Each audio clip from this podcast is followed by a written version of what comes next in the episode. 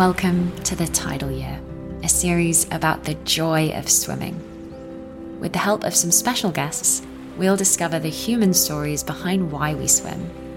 Together, we'll share tales from the places that helped us fall in love with swimming.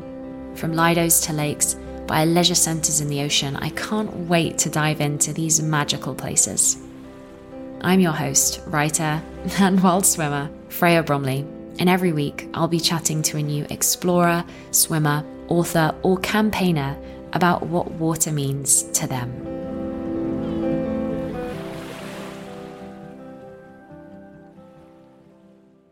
Before we dive into this episode, I'd like to thank today's sponsor, TRIHARD. I love being in the water, but I don't love what pool chemicals like chlorine do for my skin and hair. TRIHARD develop water sports specialized skin and hair solutions that eliminate those negative effects of pool chemicals and ocean salts. I'm thrilled to share with all listeners of the Tidal Year a very exclusive 15% off when you use code TIDAL at trihard.co.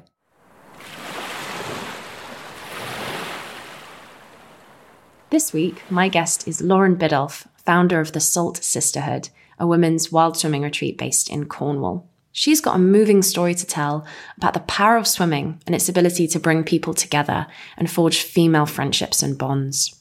We met to record this conversation in my flat in London, and I'm releasing this episode now as I'm about to return to Cornwall for another week with the Salt Sisterhood.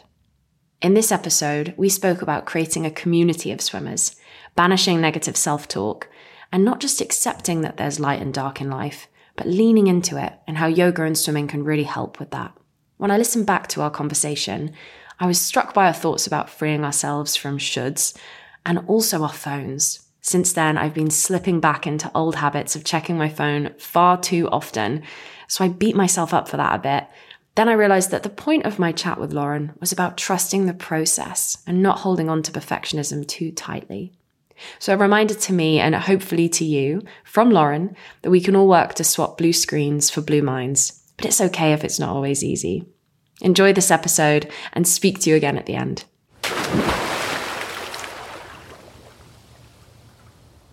Hello, Lauren. Hi, Freya. Now, the last time I saw you, we were waving goodbye from a week in Cornwall. It was September, but I very vividly remember it because the sun was shining. And I felt really optimistic about going back to London and coming out of that first lockdown, but also sad to be leaving beautiful Cornwall after a week of swimming and yoga and amazing food and company. So I have very wonderful memories of that time on the Salt Sisterhood. But for our listeners who may not have heard about you and your work, maybe you can tell us a little bit about it. Yep, absolutely. So I'm Lauren and I'm the founder of the Salt Sisterhood. We run women's yoga and wild swimming retreats in Cornwall every year in the springtime and in the autumn time. And our aim is to bring women together to create a community where they can experience the benefits of swimming and being in the water. We started around three or four years ago.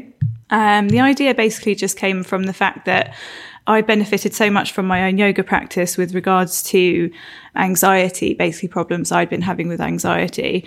And I realized that there was a bit of a link between how I felt after practicing yoga with how I felt after I'd been in the sea. And I felt like that would be a really powerful combination to bring the two together and to offer experiences for women to benefit from those from those things and kind of come away from the retreat with a few tools that they could use for themselves in their life afterwards. That's such a powerful story. And that connection between swimming and the balance and the calm, and also that yoga, I think really is just such a beautiful combination. Was it always the plan for it to be a space for women? Yeah, I mean, I just kind of feel a bit like if there are men in this, like I don't have anything against men, obviously, but like if there are men in the space, it does change things slightly.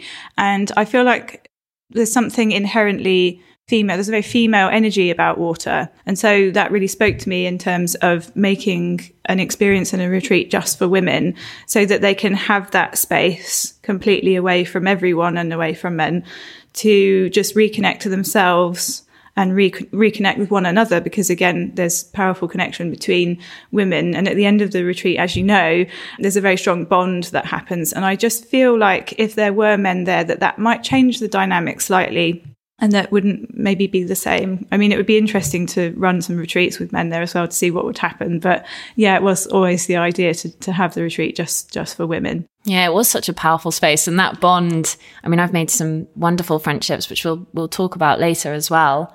So that's great to hear more about you and that story. In three or four years, that must have gone quickly, but also feel like you probably just started yesterday. How many retreats have you run in that time? Yeah, it's gone so quickly. I think we've done five now. We did one, but in the very beginning, which only had, I think there were only seven women there. And I think one of them wasn't paying the full price and this kind of thing because it was a brand new thing that I'd started and it was quite hard to get the word out yeah, I mean, we weren't a known brand or anything back then. So, but that first retreat that we did was very magical. Like we had perfect weather and we had our food from Joe and Tess. They were there as well, the same chefs that we have now. And it just all came together so magically well that I knew that it, this was a very powerful thing that we'd created. And obviously, each one that we've run from then, we've been learning every single time what to do differently, how to improve. But I always have such fond memories of that first small one because it was like, wow, this is such an amazing thing. That must have been so exciting, bringing people together in that moment of like, I'm onto something here. Because it must have taken a lot of courage to start. So I'm sure that was just amazing. Yeah, absolutely. I, I had no idea if anyone was going to book or how many people were going to come and that kind of thing. And obviously, it's quite it's quite a commitment to run a retreat. It's quite expensive with all the outlay and things. But I just was so passionate about it that I kept working and working away, marketing and you know trying to get the word out and things. And people re- did respond really well to it, even though it was a brand new company at the time. People just said, "Oh, that sounds idyllic," which it was. Yeah, and you mentioned some of those lovely little touches that just make it so special. So, of course, you had Joe and Tess doing all the food. And I remember as soon as we arrived, you wouldn't really know where you were going unless you knew where you were going, if you get what I mean. You go down this amazing dirt track to a beautiful house. Suddenly, the forest falls away. And you're in this just beautiful outside house. And all of those things came together to just make it such a special week.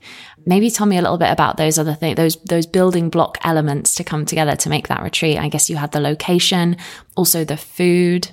Yeah, I mean, a lot of it was just trying to recreate things from my own life. So when I'm feeling kind of not myself, I'll go to my mat or I'm feeling not myself and I'll go and have a swim and I just feel so much better afterwards. And all of those kind of elements that I feel really ground you back into a better state of mind. I tried to bring all of those into the plan for the retreat. So healthy, good food, local ingredients, organic ingredients obviously the swims. And with the yoga, I like to kind of draw in lots of different elements which highlight kind of the senses. So we have the, the, essential oils burning when you come in and like all the colors in the room. It's, it's, I'm kind of a bit of a, can be a bit of a perfectionist. So I feel like I've thought of every single element that could improve someone's well-being as soon as they enter into that space. And I remember a lot of the, I learned a lot about yoga on that retreat. I'd done yoga, but I think lots of us, we have our mat, we drag our mat around London and we go in a class, we kind of don't really fully switch off in the 40 minutes and then you go back to your normal life. And actually, this was the first time I'd taken time to learn about yoga as a practice. So thank you for that. Oh, you're welcome. That's great. And I also remember you talking about the philosophy of Tantra yoga. And that was something that really stood out to me. Maybe you can tell us more about that. Yeah, so Tantra yoga is the yoga of the senses. And it's an interesting philosophy whereby it essentially accepts both dark and light. So when you hear people t- talking about shadow work and things like that, there's a lot of a tendency at the moment in yoga to be very overly positive and focus on the light and being light and being positive and being happy and that kind of thing. But I find that kind of quite toxic and damaging, really, because it doesn't acknowledge that everyone has problems, everyone has struggles and mental health struggles. And Tantra really helps you to kind of lean into the fact that there is also dark as well as light. It's an essential part of living.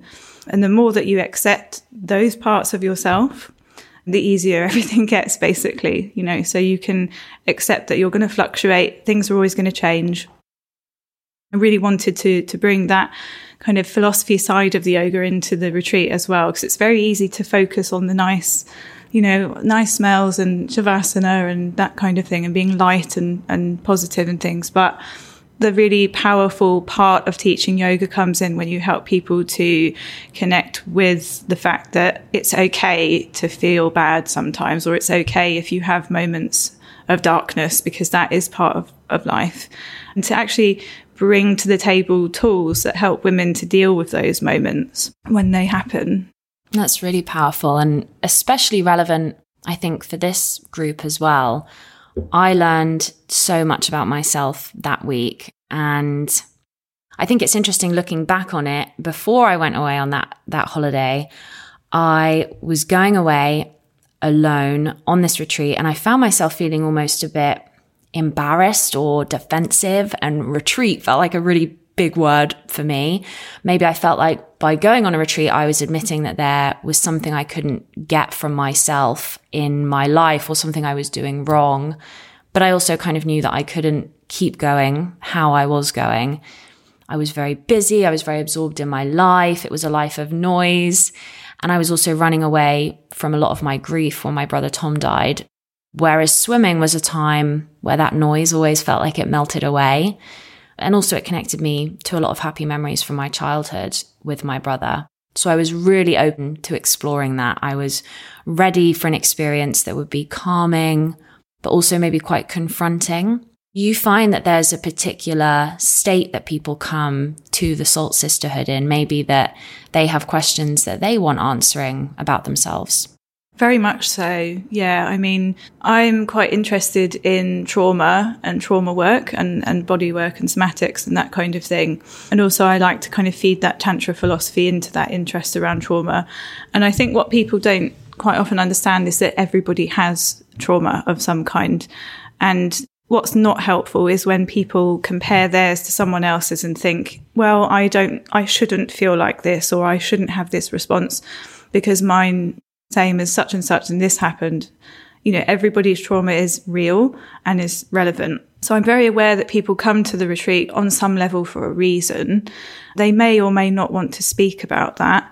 And that's completely up to them and that's fine. But the word retreat is very powerful in itself because it, you can actually retreat from your life and it creates that space where you can start to lean into some of those feelings that you're having, but in a supported and safe space that's being held by a group of women and hopefully by me as the, the retreat leader. I like to feel that I create a, a, safe and supporting space for women to just be with themselves. And there's plenty of opportunities during the retreat to come away from the group, to be by yourself. There's a woodland. You can go for a woodland walk. You can go for an independent swim room and read or just have a think and look out the window and look at the trees rustling. It's, it's completely a retreat in the sense of the word because you're t- being taken away from everything to just kind of explore what, what comes up essentially. And it's interesting to hear you talk about that word retreat in that way as well because I think that's what makes it scary is it is a retreat from your normal life and taking time away to have a think about what's going to come up is can be a bit intimidating. It can, yeah, because it's it's almost that anticipation of how am I going to respond to having a week off of work or a week away from my routine because it is a real break in routine and I think that routine is something that helps us all avoid a lot of stuff. So as soon as people break with that routine some quite powerful things can come up. But at the same time it's it's a, a time where you can process those things in a safe way and you can feel supported by the group of women around you who may be, you know, obviously coming to the retreat with their own things as well, you know, and you can kind of dip in and out of that as much as you want. Cause obviously some people will feel very private about that kind of thing. And that's obviously completely fine and okay as well, but they're still going to benefit just from being there. And obviously in the yoga, the yoga classes, we talk about themes and we have a theme every single day. And one of those themes somewhere or another is really going to resonate with, with each and every guest on some level. I, I really appreciated lots of the touches that you added to give people that space, whether they wanted or needed it or not. And also thinking that different elements of every of the week are going to speak especially to people. And I remember on the first day, we sat in a salt circle. Maybe you can tell us a little bit about that salt circle. Yeah, so this is a really, it's a bit of a funny time because this is a, a, transition, I feel. So as you mentioned earlier, that people come to the retreat in one state of mind and feeling one way, and then they leave in completely another. And I almost view this salt circle as like the transition. like this is where you're going to uh, come into the retreat and, and leave everything else behind. So at that point, everyone's like a little bit nervous and a little bit unsure of, you know, what we're going to be doing and who are these other women and that kind of thing. So as you remember, I go around and ask each and every person just to say a little bit about who they are and where they're from and their favorite memory of, of water or being in the water. It just kind of helps to break the ice a bit but also a lot of people like to talk a bit more about why they've come and what they'd like to get out of the retreat. And it just helps to form those initial little bonds between everybody, which then from that point on grow and grow every day. It's amazing to see it happen. It happens every time that by the end, this group is just like, oh, they don't even need me anymore. You know, like they're just really good friends and have this lovely bond at the end of the week. Oh, it's so true. There was a real sense of openness because you go on your own. And I remember that train journey as well felt very long. By the time I'd arrived at Truro, I was thinking, oh my God, what am I doing coming away alone? But that, that time as well meant that I was really open to those connections and left with these bonds, like you say, with so many inspiring women of all ages, of, you know, from all over the UK, lots of different walks of life. And I also made one really incredibly special friendship with someone called called Joe, who I swim with a lot, and who will be hearing from more uh, later in the podcast. And I would have never met any of them if it hadn't been for the Salt Sisterhood. But you must see those friendships blossom all the time. That must be just amazing to be a part of that. Yeah, it's so lovely to to think that I'm building a community really. So I wanted the Salt Sisterhood to be a community and I can see these friendships blossoming and going on and on for years after the retreat's finished. And p- people come back again, time and time again, and they, they bring the, the same people that they came with before. And it's so lovely. And we get a lot of mum and daughter combos coming along to the retreat as well. And on our surf weekends, I quite often see people who've come on the surf weekends on their own and then they didn't know anyone. And afterwards, they're kind of organizing surf trips together. And it really does have that kind of community feel that we've created. Oh, that's wonderful to hear. I love the thought of that mother daughter time as well and spending time connecting in the water and having those memories. And I'd love to know as well whether swimming has brought you closer to any friends or communities as well. Absolutely. Yeah. I mean, where I live in Falmouth down in Cornwall, there's a, a, big community of sea swimmers who go every single day. I'd like to say that I go every single day, but life gets in the way. So, but I go probably at the moment about two or three times a week.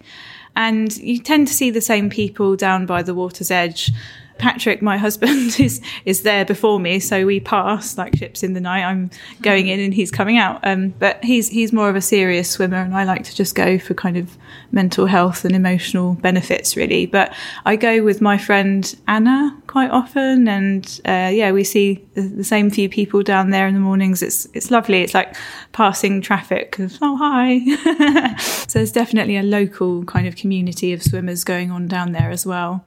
So when we met last September, that must have been a really big time for you, opening your business again after the first lockdown.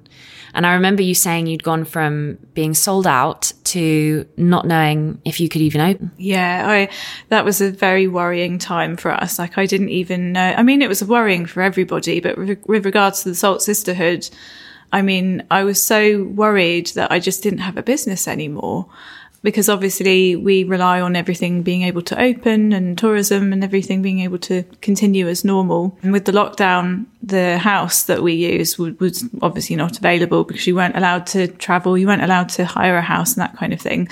So yeah, I just thought if this continues, I, I don't know if I actually have a business anymore, which was really heartbreaking. But when we when we did do our September retreat and everybody came, it was just such a welcome kind of uh, little taste of normality, I guess. I mean, you hadn't been to any of the retreats before that one, but that one was quite different because of all the rules and regulations that we needed to follow for COVID.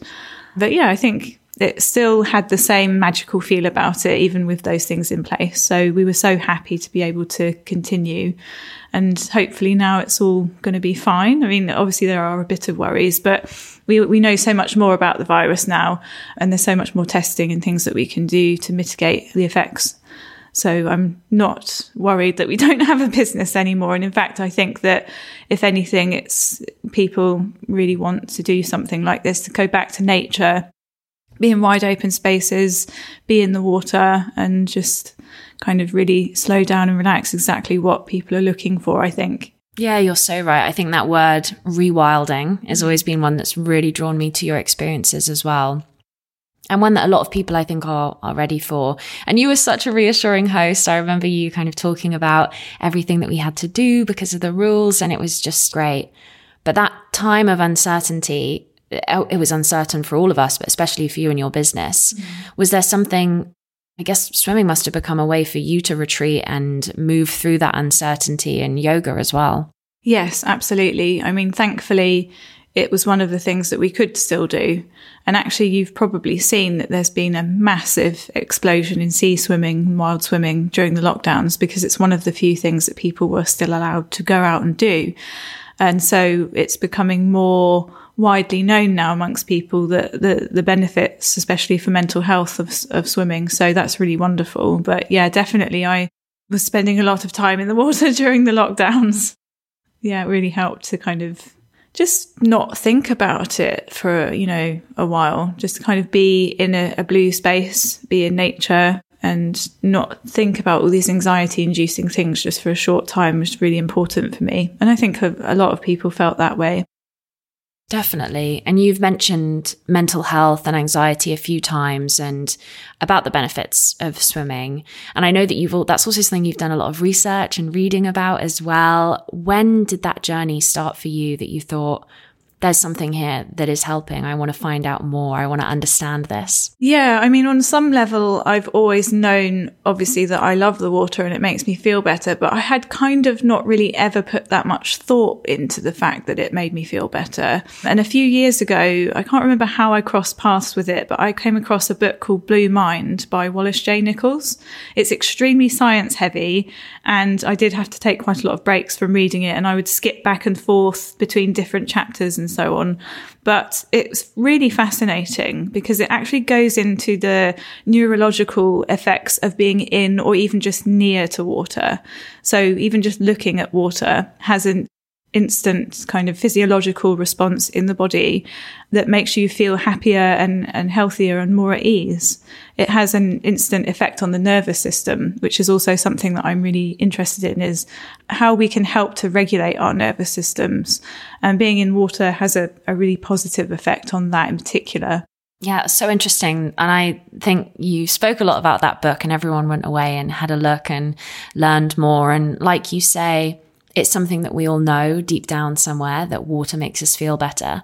But understanding that on a deeper level, I think really motivates you to spend more time leaning into that, to prioritize it. And that certainly was the case for me after I left as well.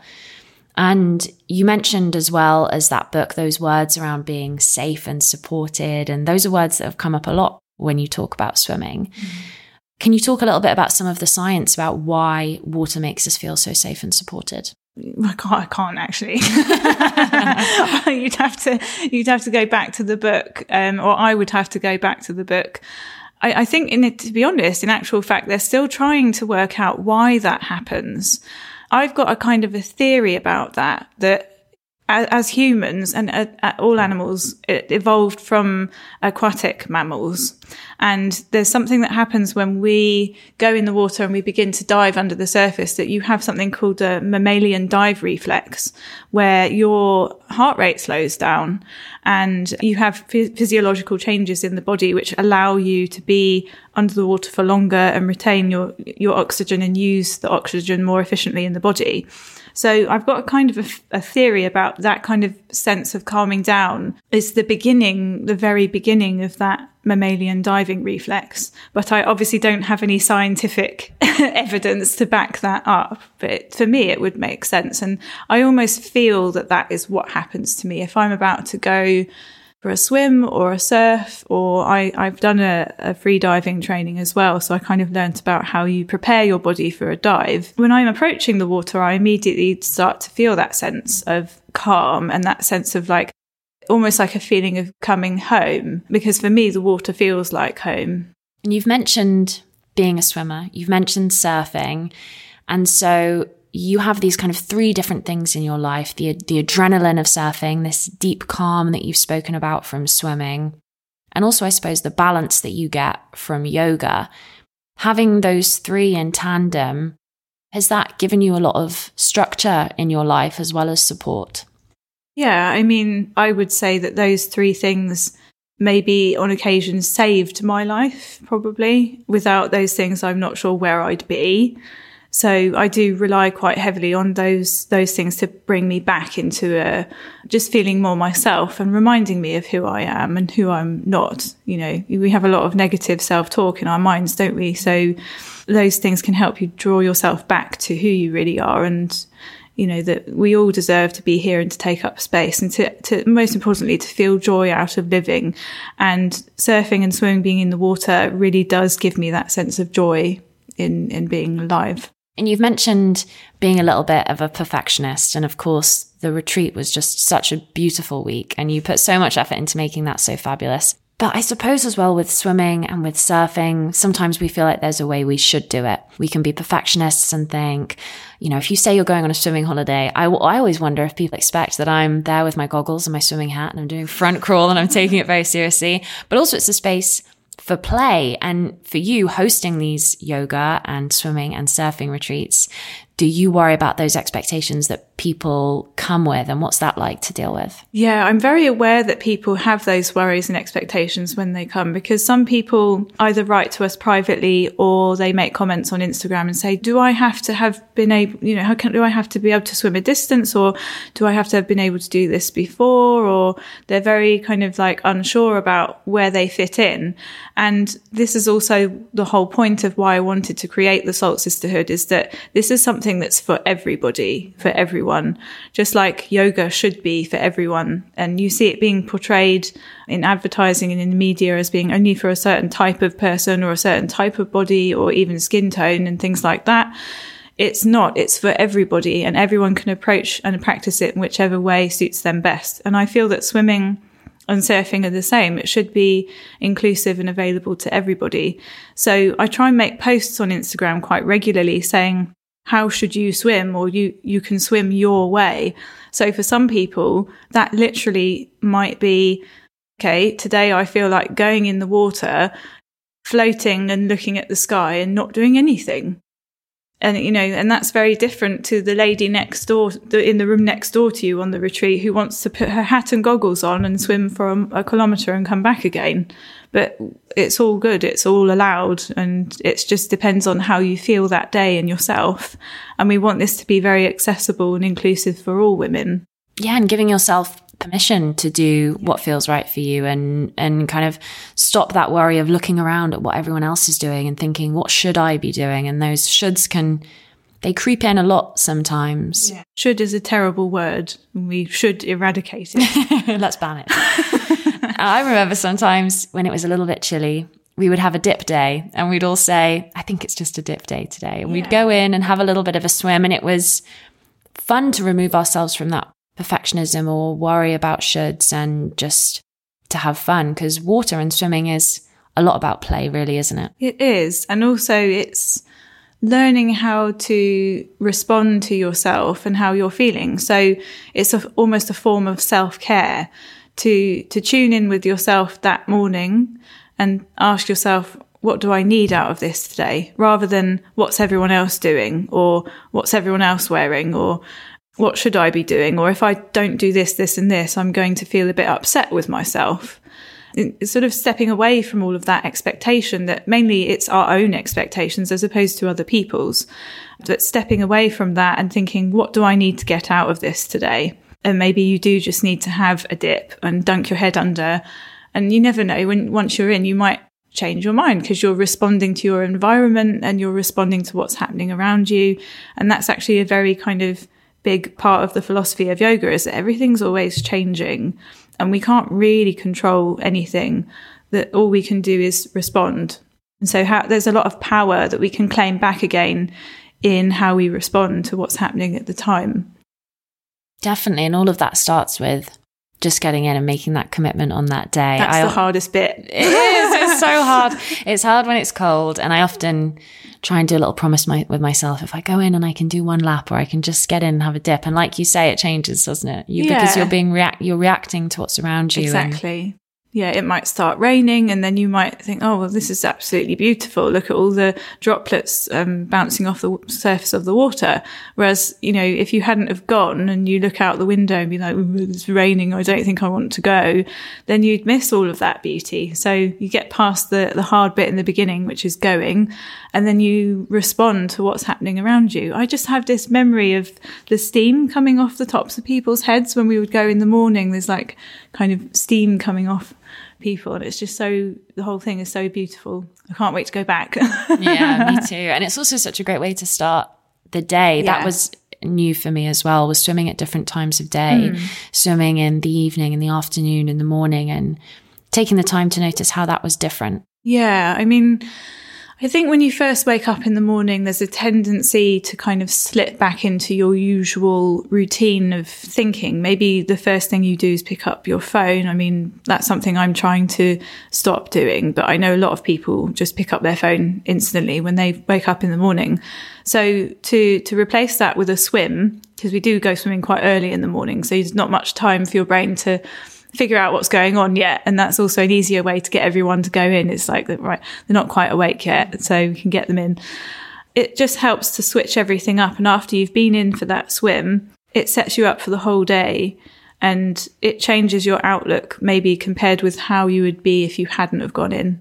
That outlook is, I think, important as well. It's a great way to set yourself up for the day and also to be away from screens. That's something I think I've really gotten out of swimming. I really struggled to get into meditation.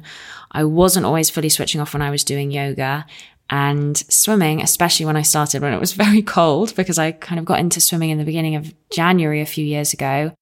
I couldn't think about anything else because it was so cold that it really became meditation for me and having that time to have a break from thinking about anything from my poor brain thinking about its phone all the time. Yeah, I mean, I think there's a lot of research now that shows that our screens are actually really terrible for our brains, isn't it? So yeah, I mean, when you're going for a swim, there's not too much else you can think about except cold initially and then the, just the beauty that's that's around you. So i think it's very important. I talk about it a lot swapping blue screens for blue minds and i think we do need to do more of that absolutely We've spoken a lot about swimming and, of course, the benefits around that. But surfing is something I don't really know about, but something that you are a real pro at by the looks of it. I'm always amazed looking at these photos of you looking incredibly cool on your surfboard. But it's also something where you've had a few knocks, and that seems really brave to me. Does surfing symbolize courage and adventure? What does, what does surfing mean to you in your life? It's it's a funny relationship with surfing. I quite often tell people that it, it ruins your life because a lot of the things I do now center around it. So if I travel somewhere, it will be for surfing. Obviously, there's quite a lot of equipment to buy and that kind of thing. But it's, I guess it's a kind of an addiction that you feel when you're riding the wave and you feel in sync with this force of nature. And it doesn't really last for that long, but in that moment, it's very, very powerful and very thrilling and just a very beautiful way to connect with water in, in a different way that involves more energy from the water, I suppose, more movement. So yeah, I, I think it's a kind of an addiction. It's a good addiction. Yeah, it's a positive addiction, but still, I think, yeah, I can't, I can't stop doing the surfing, even though I have had kind of a few accidents and things. But yeah. and you, you mentioned that it's something that a lot of your travel revolves around, and also part of your life. You spend a lot of time in Portugal as well, don't you? Yes, yeah. So I try and spend around half the year in Portugal in the winter. And we, you spoke about the swimming community in Falmouth and the amazing people that you meet there and you're passing, passing ships in the day as everyone goes for their swim or their surf. What's the community of surfers and swimmers like in Portugal? Is it different? Well, the area that I like to stay in in Portugal is very tiny. It's almost like a mirror image of the tiny community that I stay in in Falmouth. So you tend, again, you tend to see the same people at the beach, in the lineup, in the waves. And there's some really lovely people that I've met and made friends with over there that feel like, it does feel like I've got two homes really with two sets of friends. So it's that same sense of community again. Yeah, and this dualism between this life in the UK and the life there, but all that they're both brought together by water as well. Yeah, I would say a lot of my life centres around water. I've, I was born on the Isle of Wight and grew up there, so I was surrounded by water there. I lived in Florida for five years, and my house was on a body of water there. So the only time I haven't been near water was when I spent a year in London at college, and I was very much so aware of just like where's the where's the water. yeah, we try yeah. and find it. We've got some lidos, we've got some ponds. Yeah, yeah, there are some options, aren't there? Yeah, but I really did miss the sea a lot, so went back down to Cornwall.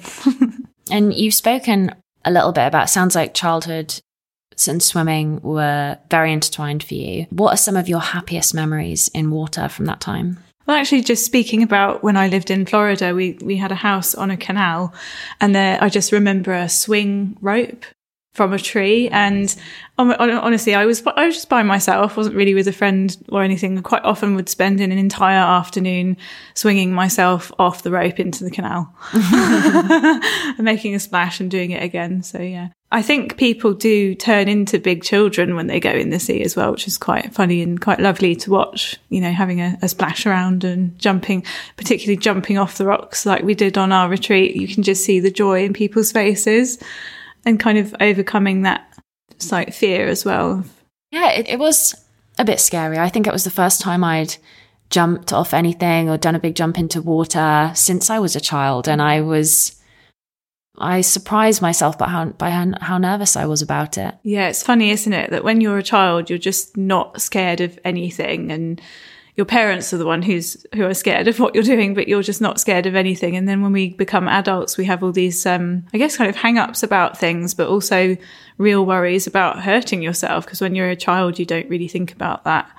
But yeah, there's always a bit of reward on the other side of that fear, isn't there? As long as we're being safe about what we're doing, of course. Yeah, and I think that's where those shoulds creep in again of I should be being sensible and swimming in this way and not jumping or splashing or like you said just lying and floating and yeah. enjoying all of it. Yeah, which I completely disagree with. Like, there's no way that people should be swimming. And uh, that's a big part of what I wanted to put across with the Salt Sisterhood that this is a welcoming and inclusive space that is being led essentially by you. It's your retreat. So you're, you're, coming here for your own reasons and you're leading your own experience by how you feel and you're responding to how you feel. Nobody's going to judge you for what you're doing. I mean, we were doing handstands in the water, weren't we? Like mm. five year olds and it was the best ever. So like there's no way anyone should be swimming in a certain way. Yeah, it was great fun. I remember even borrowing someone's flippers, having a go with that. it was it was great. And when I remember being on the rocks about to do that jump, and someone said, Don't think about how scary it's going to be to jump. Think about how wonderful it's going to feel when you're in the water. And actually, that is something I've carried with me in lots of elements of my life since then. That thinking of the feeling of what it's going to be after you've done something and the reward of that as well. Mm. Yeah, that's great. And I remember that we did that on our bravery day. So we have a, a, theme for each day at the retreat, and that was our kind of challenge of bravery. But even that is an accessible thing because if if someone doesn't want to jump off the higher rock, there's slightly lower down rocks if you want to build your way up, or you know maybe you're not feeling it that day and you don't want to do it at all, and that's also completely fine. But even the walk down there kind of, you know, climbing over a few things. And maybe that's new for people, especially people who come from the city and they're just not used to doing that kind of thing. So it's good that we can have all different levels of, of challenging our, our guests, but not too much. and you mentioned the walk down. This place was absolutely beautiful. It felt like we could have been anywhere along like the Adriatic coast, or it just was beautiful. How do you find all of these places? Are these just places from your childhood and your life in Cornwall? And then how do you go about picking which places we're going to swim in on the Salt Sisterhood weeks? Yeah, I mean, this is a really fun part of my job that I get to go on missions and find these places. A lot of them are down to my husband, Patrick, who does a lot of scouting around. So he's also our lifeguard, as you know. But yeah, he loves to sea swim too. So he's always looking at the Google Earth and maps and things and trying to see little areas where we could find a good spot for a swim. And we just basically try them all out. We go and have a, a fun day and look at risk assessment, of course, and things like that. And we just choose our favorite ones. So that's a good part of the job. What's your favourite place to swim in Cornwall or anywhere? Really difficult question because there's different ones for different things. I mean, I really love my local beach, Gyllyngvase, just for the fact that I see all these people down there and it's quite easy. You can just like, there's no difficult access or anything like that. And you can just kind of walk in and walk out again. And it's always so clear and such a lovely colour. But there are other places kind of a bit more out of the way that you have to clamber down to. And it, like you said, you, you don't really feel like you're in Cornwall. So I guess kind of secret spots. it's lovely when somewhere feels like a secret spot and you get, especially when you have a walk first and you have this hike and the woodland all falls away and then suddenly you've just got this beautiful hidden coastline. Yeah. And the glimpses that you can see of the colour of the water through the trees you know that something something good is coming. yeah, that reward, that reward of the beach, and you feel like you've earned it as well. Yeah. And you mentioned your husband, Patrick.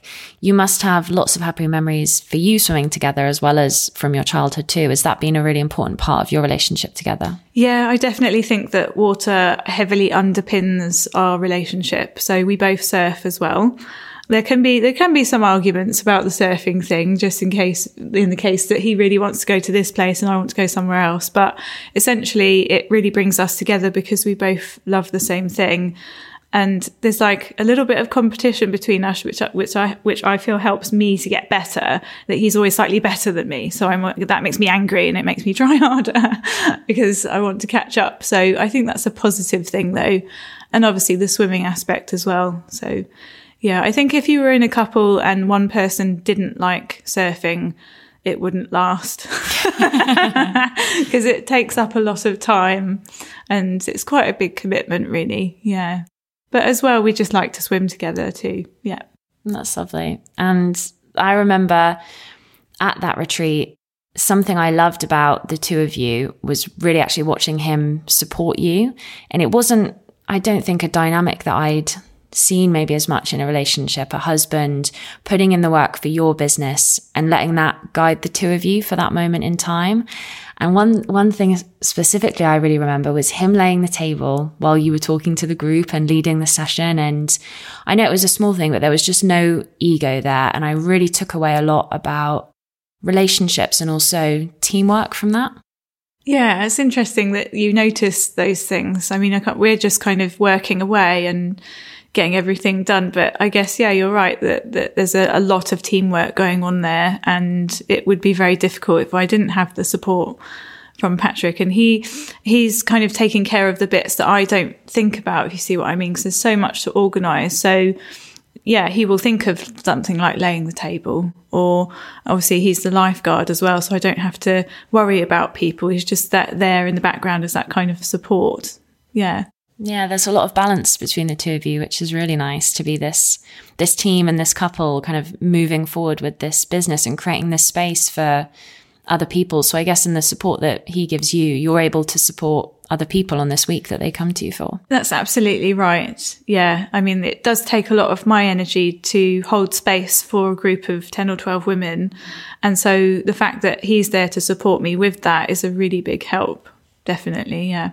It really surprised me earlier when you spoke about being an introvert because I thought you did such a fantastic job at hosting this group of people. And we've mentioned that it's a diverse group of all ages, places in the UK, walks of life, swimming abilities. And you did a fantastic job at bringing everybody together. You teach people about yoga. You talk about a lot about the practice of everything that we do. But is that is that hard for you? Is that something that you find you have to bring yourself out of your shell to make it seem natural? Yeah, I really do have to bring myself out of my shell, and that's another thing that yoga's really helped me with. So during my teacher training, it was so, so difficult for me because before I did it, I was one of those painfully shy people that I actually think pe- a lot of people would think that I was rude or stuck up or something because I just was so painfully shy. And so, as you can imagine, then really kind of forcing myself to be in a position where I have to stand up in front of a room full of people and talk to them was uh, was excruciating for me. But I feel like pushing through that teacher training and doing it regularly it just became second nature and it was extremely empowering because I felt like I then had a voice and maybe before that didn't feel so much like I had that that I couldn't communicate with people because of this barrier that I had with anxiety and and well social anxiety I guess so yeah it was just allowing me to to step into more of who I am without that barrier there well, that's so interesting to yeah. hear because you have always come across to me as somebody with so so much joy. You're very smiley. And i think as well you probably get people really at their best on those weeks. I was smiling so much when i was there because we were in water we were having fun we were talking we were joking. And i think in a lot of the stresses of life are stripped away, partly because you're on holiday, but partly because you're in you're in water, so you probably get people at their smiliest as well, which is nice. Yeah, again, there's that transition between when they arrive, the people, and and then when they leave, that they they they're just very much so more themselves. I think when they leave, and even just the journey of getting there, people are a bit kind of like oh, a little bit stressed, maybe mm. a little bit flustered, and they've just maybe had a week full of work and they've had to sort out maybe childcare and that kind of thing. That you just do slowly start to see that melt away and then is replaced with joy and calm and just this lovely sense of community between the women who are there. And you've spoken a few times about that transformation, and we've spoken about the salt circle and what that represents. And I think there really is the transformation from before you get in water and after. I feel like, in you, whether my swim's been five minutes or 10 minutes or however long it's been, I feel that transformation every, every time when I get in water. But there was also this transformation of after the end of that week. Mm-hmm. And if you were going to speak to somebody who was having a think about taking a week out to go swimming or to go on a salt sisterhood retreat, but they weren't quite sure, they felt like there were things keeping them from it, what would you say to them to try and stress the importance of prioritizing themselves, really? I mean, I would say that the retreat is almost like an extended version of going swimming one time. So before you go, you think, well, I want to go.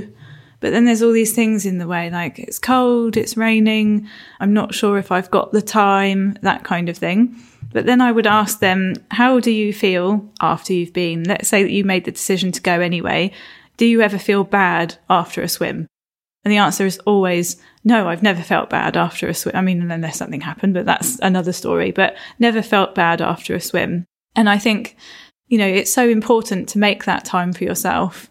So the retreat is like an extended version of doing that. You're never going to feel bad after you've been, even though there might be some things in the way of going. You might have to organize some things. You might have to take time off, but it's just so worth it. And as you said, I hope that women come away from the retreat learning a few things about themselves and really having some tangible takeaways from it that they can apply to their everyday life. Yeah, that's so true. There are things that get in the way. We're really good at talking ourselves out of things that are good for us, aren't we? yeah. I know all the things reason. that are good for me is spending less time on my phone. We've spoken about that. Saying should less and also getting in the water, but sometimes it can be very easy to um, drift away from that sometimes. And I know that you're speaking about all of this, and it's really easy to promote that and to try and empower other people. But what do you have to empower yourself to do more? That's really difficult sometimes.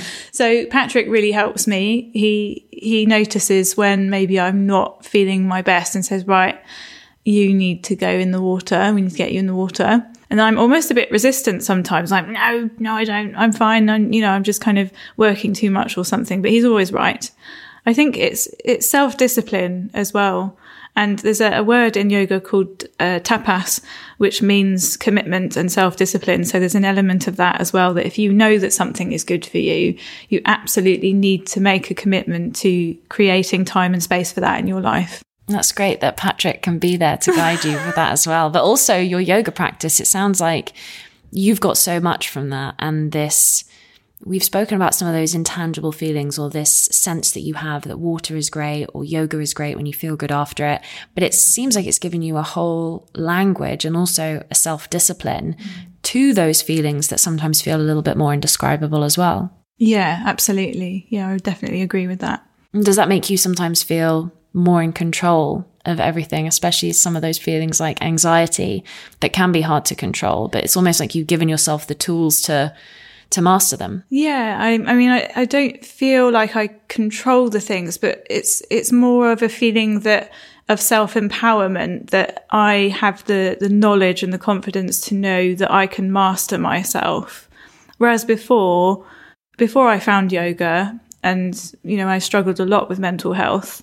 I didn't have any sense of that I could master myself. So definitely my yoga teacher training and my practice and and the surfing because that is very empowering gives you a lot of confidence as well when you can can do something like that all of those things in combination has given me a sense of of who I am and that I can master myself despite obstacles or things that come up because things obviously still do come up you know when none of us are perfect yeah, and you've done that for yourself, but also for many people like me who have come away on the Salt Sisterhood. So thank you. You're welcome. That's exactly what I want. Mm-hmm. I want people to come away feeling that they've they've really learned something or can take something away with them. And what's next for for you and the Salt Sisterhood? Oh, I have to wait and see. Wait and see. And you've got another retreat coming up coming up soon, and lots that are selling out, which just must be so incredibly rewarding for you. It is, yeah. I'm so happy that what we're doing resonates with people and that they can connect with it and that people want to come and see us and experience the retreats. It's really wonderful.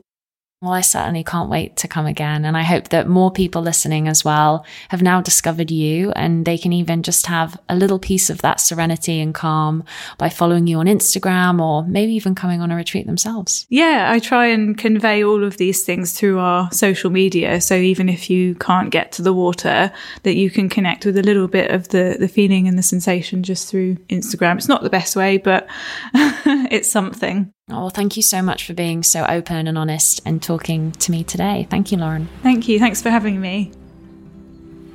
Thank you to Lauren for that inspiring conversation and also for supporting my podcast before it really even existed. This was the first conversation I ever recorded, and maybe you can tell that in my interviewing style. So, thank you to all of the listeners who have continued to stick with me and join me for this podcast journey. You can find Lauren and the Salt Sisterhood in all of the usual places on social media. And as I mentioned, next week I'll be with Lauren at a retreat in Cornwall. So you can follow her and me on Instagram to see the gorgeous food, the swims, and all of that fabulous female energy. If you feel like you need some time and space to rewild yourself, you can also book onto one of the Salt Sisterhood retreats yourself. Thanks again to this episode's sponsor, TRIHARD. Say goodbye to chlorine and shop their skin and hair products at 15% off with the code TIDAL. See you next week.